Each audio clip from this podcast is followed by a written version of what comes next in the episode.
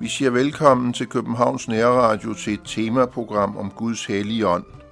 Og det er Jesper Sten Andersen, der sidder i studiet. Og vi vil vende os til den hellige skrift, til Bibelen, til det allerførste vers i første Mosebog. I begyndelsen skabte Gud himlen og jorden. Jorden var dengang tomhed og øde, der var mørke over urdybet, og Guds ånd svævede over vandene. Det vi kan se her, det er, at Gud Fader, han skabte himlen og jorden.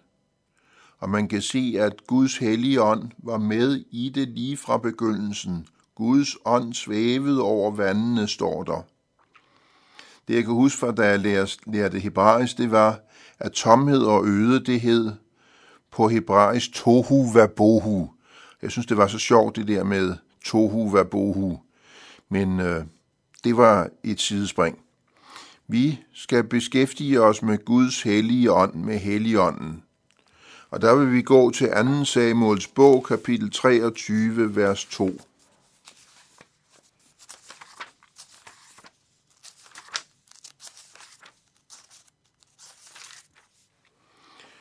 Og øh, ja, vi kan begynde helt fra vers 1 af.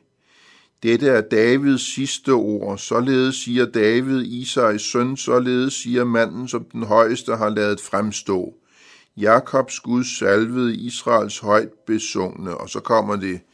I mig taler Herrens ånd. Hans ord er på min tunge. Og der er det, jeg finder at det er så vigtigt med disse ord. I mig taler Herrens ånd, hans ord er på min tunge.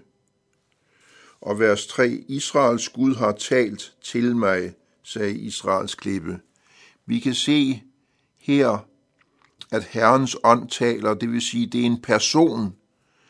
Israels Gud har talt, det peger hen på treenigheden, Gud Fader, Gud Søn og Gud Helligånd.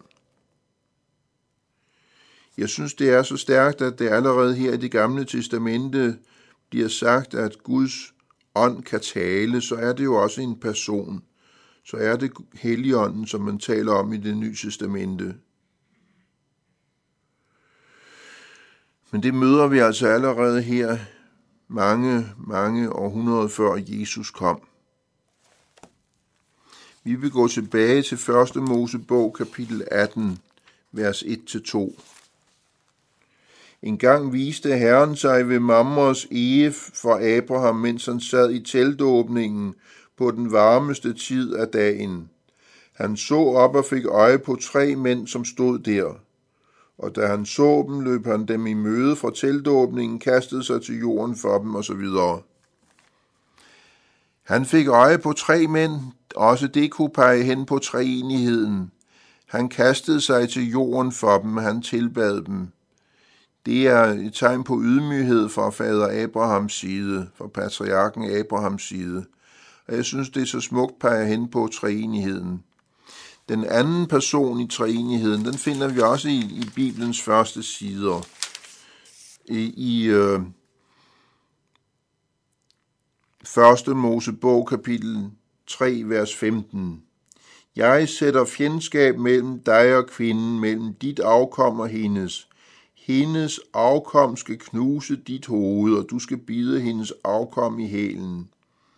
Det handler om slangen i paradiset. Det handler om, at hendes afkom skal knuse dit hoved, altså slangens hoved skal blive knust. Og hvem skal så gøre det? Jo, det skal Evas afkom. Og hvem kan det måtte være? Jeg tror, det er Messias. Jeg tror, det peger hen på Jesus Kristus. Og derfor plejer man også at kalde dette vers for protoevangeliet. Og mens vi nu sidder og bladrer her i de allerførste sider af Bibelen og taler om berømte vers, så kunne vi også tage 1. Mosebog kapitel 1, vers 28. Og Gud velsignede dem og sagde til dem, Bliv frugtbare og talrige, opfyld jorden og underlæg jer den. Hersk over havets fisk, himlens fugle og alle dyr, der rører sig på jorden. Det er jo virkelig et kulturbærende vers, dette vers. Øhm, man plejer at kalde det kulturbefalingen. Det er virkelig øh, et vers, der vejer til i den gamle testamentlige sammenhæng. Bliv frugtbare, talrige, opfyld jorden og underlæg jer den. Hersk over havets fisk, himlens fugle og alle dyr, der rører sig på jorden. Mennesket har en meget høj stilling i Guds øjne. Vi skal være kulturbærere her på, på jorden. Vi skal blive frugtbare og talrige. Jeg vil gå videre til Joel. Det er en af de små profeter. Det vil sige, det er til sidst i det gamle testamente. Joel, kapitel 3. Det skal ske derefter, jeg vil udgyde min ånd over alle mennesker. Jeres sønner og døtre skal profetere, jeres gamle skal have drømme, jeres unge skal se syner. Selv over jeres trælle og trælkvinder vil jeg udgyde min ånd i de dage. Og så står der i vers 5, og enhver, som påkalder Herrens navn, skal frelses. Jeg synes, det er så stærkt det der med, at øh, Guds ånd skal udgydes over alle mennesker. Jeres sønner og døtre skal profetere, jeres gamle skal have drømme, jeres unge skal se syner. Og man kan se, at det er ligegyldigt, om det er høj eller lav. Selv over jeres trælle og trælkvinder vil jeg udgyde min ånd i de dage.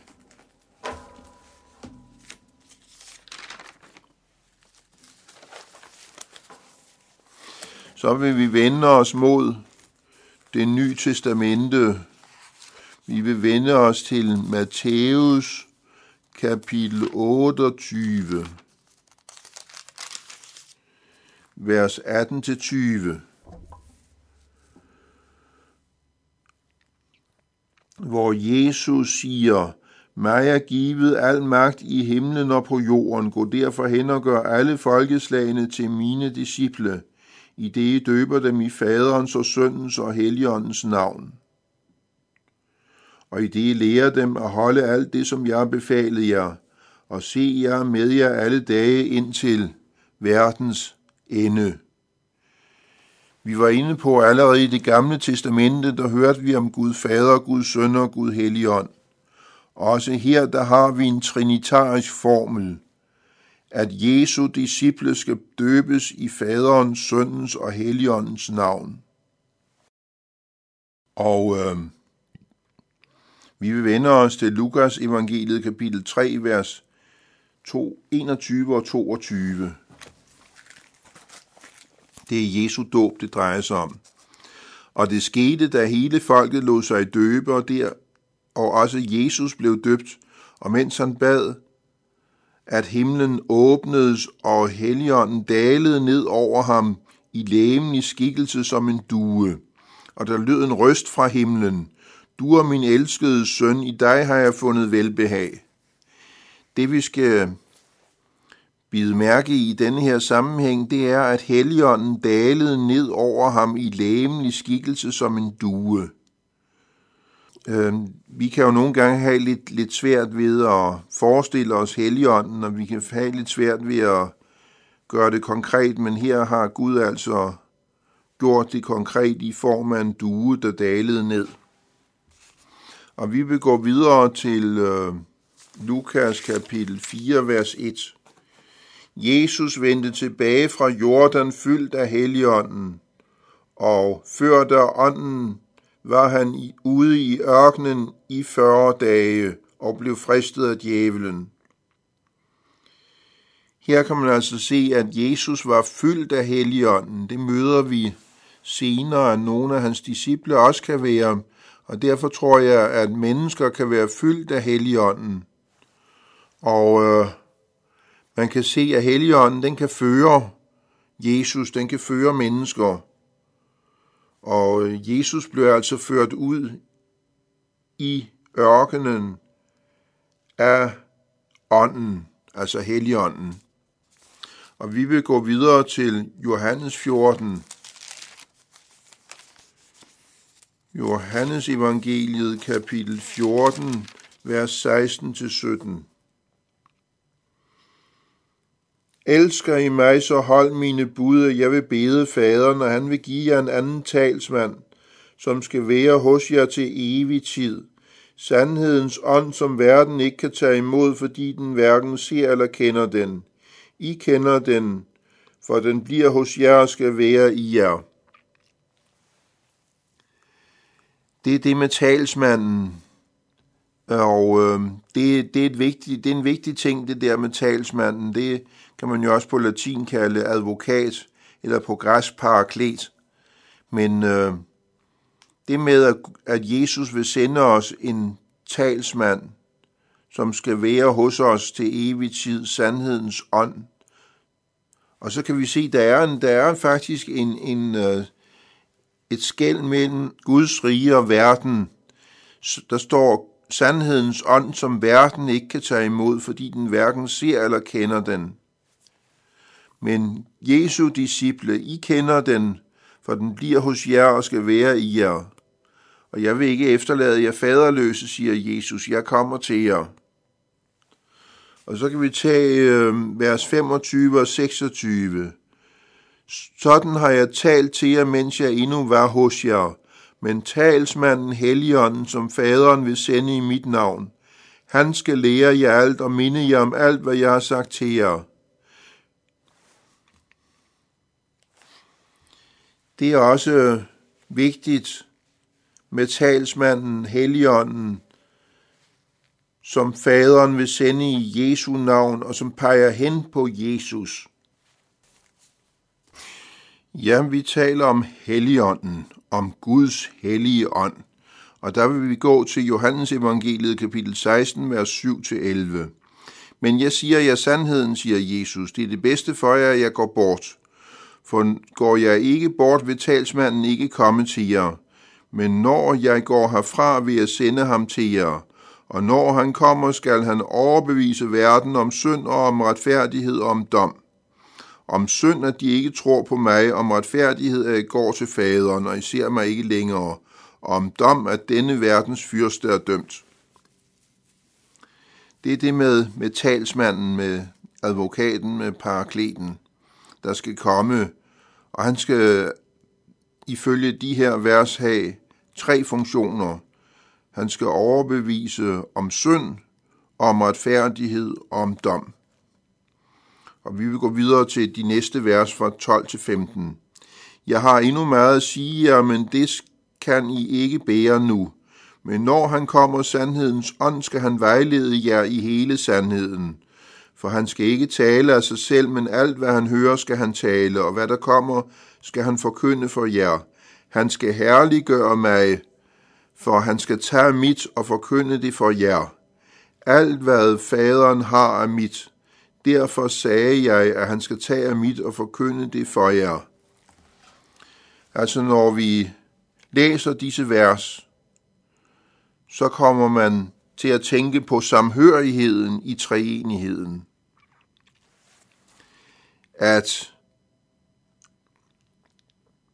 Helligånden, den tager af Jesus og skal minde os om, hvad Jesus har gjort og sagt. Og så er der det med, at alt, hvad faderen har af mit, siger Jesus. Man fornemmer at virkelig, at faderen, sønnen og helligånden udgør en, e, en enhed. Så vil vi gå til Apostlenes Gerninger, kapitel 1, vers 3-8. Efter sin lidelse og død trådte Jesus frem for dem med mange beviser på, at han levede, i det han i 40 dage viste sig for dem og talte om Guds rige og han spiste sammen med dem, og pålagde han, pålagde han dem, at de ikke måtte forlade Jerusalem, men skulle vente på det, som faderen havde lovet, og som om det, I har hørt mig sige, Johannes døbte med vand, men I skal døbes med heligånden om ikke mange dage. Men mens de nu var sammen, spurgte de ham, Herre, er det nu, du vil genoprette riget for Israel? Han svarede, det er ikke jeres sag at kende tider eller timer, som faderen har fastsat af egen magt. Men I skal få kraft, når Helligånden kommer over jer, og I skal være mine vidner både i Jerusalem og i hele Judæa og Samaria lige til jordens ende. Det her, det er jo tiden umiddelbart efter Jesu opstandelse, og mens man endnu ventede på pinsen, på Helligåndens komme. Og derfor siger Jesus, den opstandende Herre Jesus Kristus, I skal døbes med Helligånden om ikke mange dage. Og øh, disciplerne, de havde stadigvæk jordiske forventninger om, at, et, en, om at Jesus ville genoprette riget for Israel. Men øh,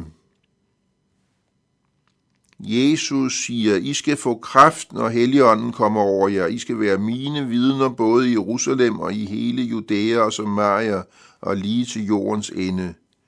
Jesus havde noget ganske andet i tankerne. Han ville, at hans disciple skulle være hans budbringere over hele jorden med evangeliet, at de skulle bære evangeliet til jordens ende.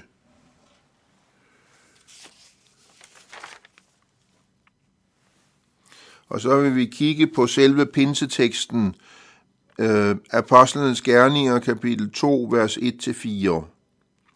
Da pinsedagen kom, var de forsamlet, og med et kom der fra himlen en lyd, som er et kraftigt vindstød, og den fyldte hele huset, hvor de sad. Og tunger, som er ild, viste sig for dem, fordelte sig og satte sig på hver enkelt af dem. Der blev de alle fyldt af helligånden, og de begyndte at tale på andre tungemål, alt efter hvad ånden indgav dem at sige. Nu er vi nået til selve pinsedagen. Nu er vi nået til det tidspunkt, hvor ånden bliver udgydt, og der kan man se, at den kommer som øh, form af et kraftigt vindstød. Og der kan man jo tænke på, at ånd på hebraisk hedder ruach, og det er det samme som vind og på græsk hedder det pneuma, og, det er det, og der er ånd det samme som vind, også på græsk. Og der kan man jo se, hvordan øh, det også kunne ses rent fysisk, at der sad som tunger ild, der viste sig for dem. Og den fordelte sig, disse tunger ild, og satte sig på hver enkelt af dem. Og de blev alle fyldt af Helligånden og de begyndte at tale på andre tungemål, alt efter hvad ånden indgav dem at sige. Det er jo forunderligt, der skete et sprog under pinsedag, og de begyndte at tale på andre sprog. Og så vil vi gå til vers 37-38. Det er øhm, virkningerne af Peters pinseprædiken. Det er reaktionen på Peters pinseprædiken. Da de hørte det, stak, den, stak det dem i hjertet, og de spurgte Peter og de andre apostle, hvad skal vi gøre, brødre? Peter svarede, omvend jer og lad jer alle døbe i Jesu Kristi navn til, til jeres sønders forladelse. Så skal I få Helligånden som gave. Her kan man altså se forskellen på Johannes Døbers omvendelsesdåb og Jesu Kristi dåb. Her bliver øh, disciplerne lovet Helligånden som gave og søndernes forladelse, begge dele i Jesu Kristi navn. Så vil vi gå til Apostlenes Gerninger 4.8. Fyldt af Helligånden svarede Peter dem, og så kommer der en tale. Men altså det, der er pointen, det er, at nu får Peter også Helligånden i fuldt mål. Han bliver fyldt med Helligånden. Så også øh, disciplerne, de kunne fyldes med Helligånden.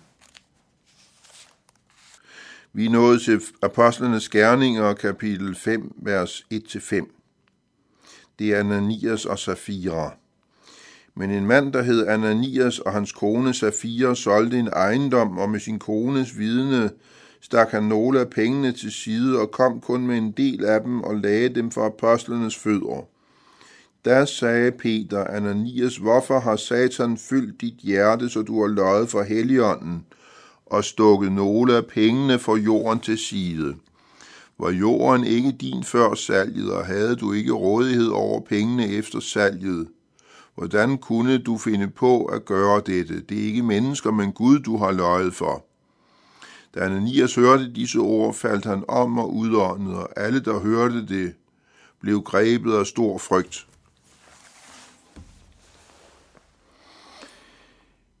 Det her, det er alvorlige ord. Det Ananias bliver beskyldt for, det er at lyve for Helligånden.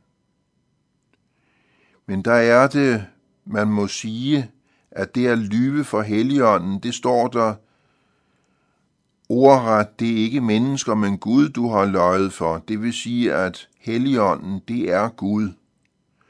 Helligånden er en del af Gud. Gud Fader, Gud Søn og Gud Helligånd. Helligånden er den tredje person i treenigheden. Og så ser vi, hvor alvorligt det er. Da Ananias hørte disse ord, faldt han om og udåndede, og alle, der hørte det, blev grebet af stor frygt.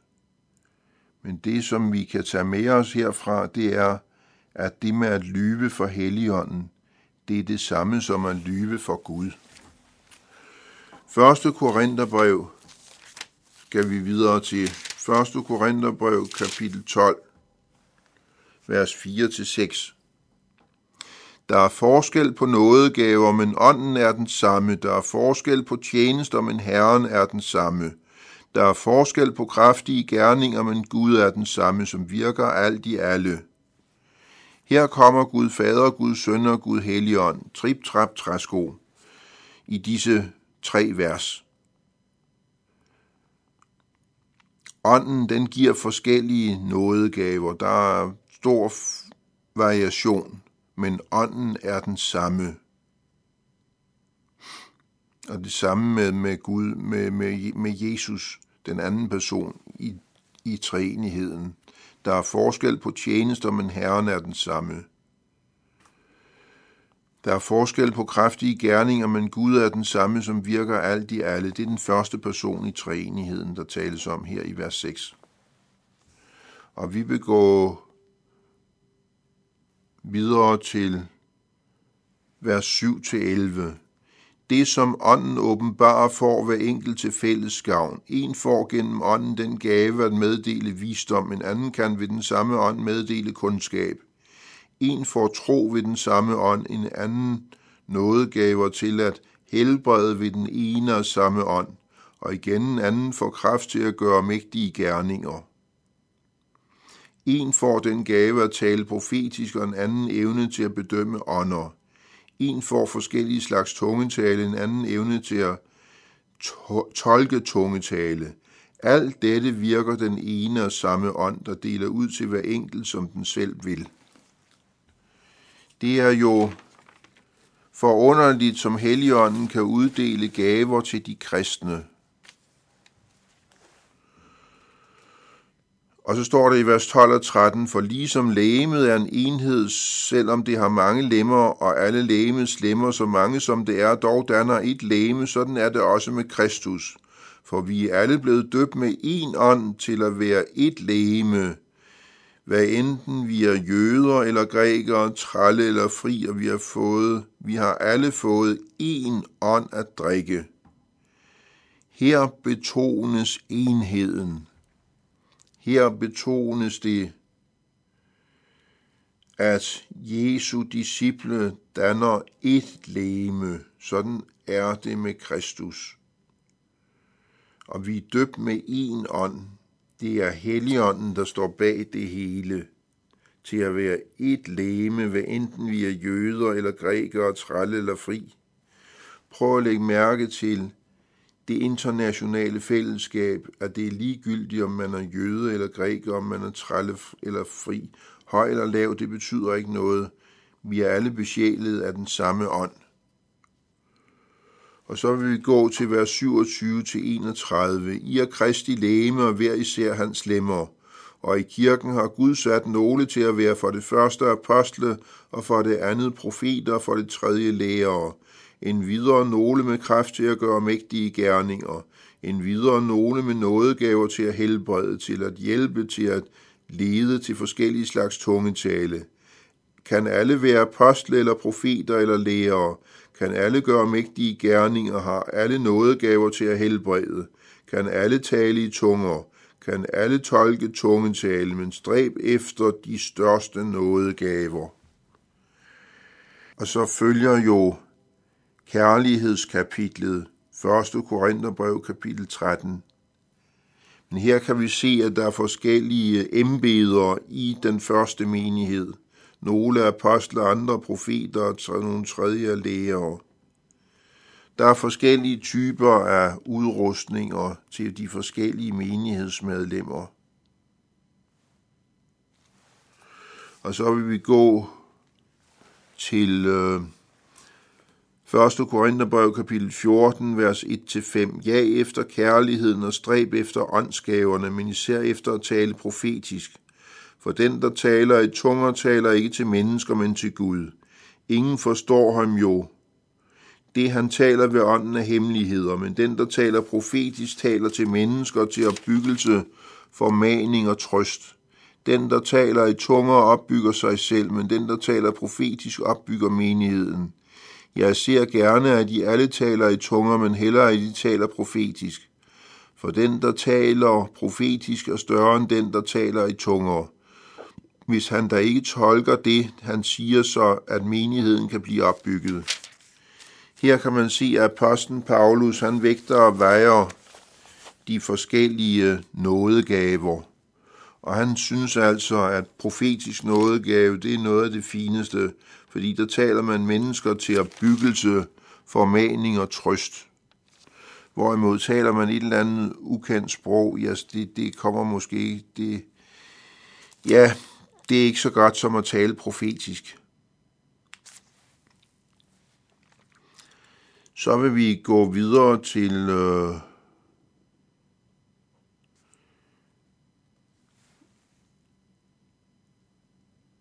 Så vil vi gå videre til 2. Korintherbrev, kapitel 9, vers 6-7. For også det synes jeg kræver Helligånden.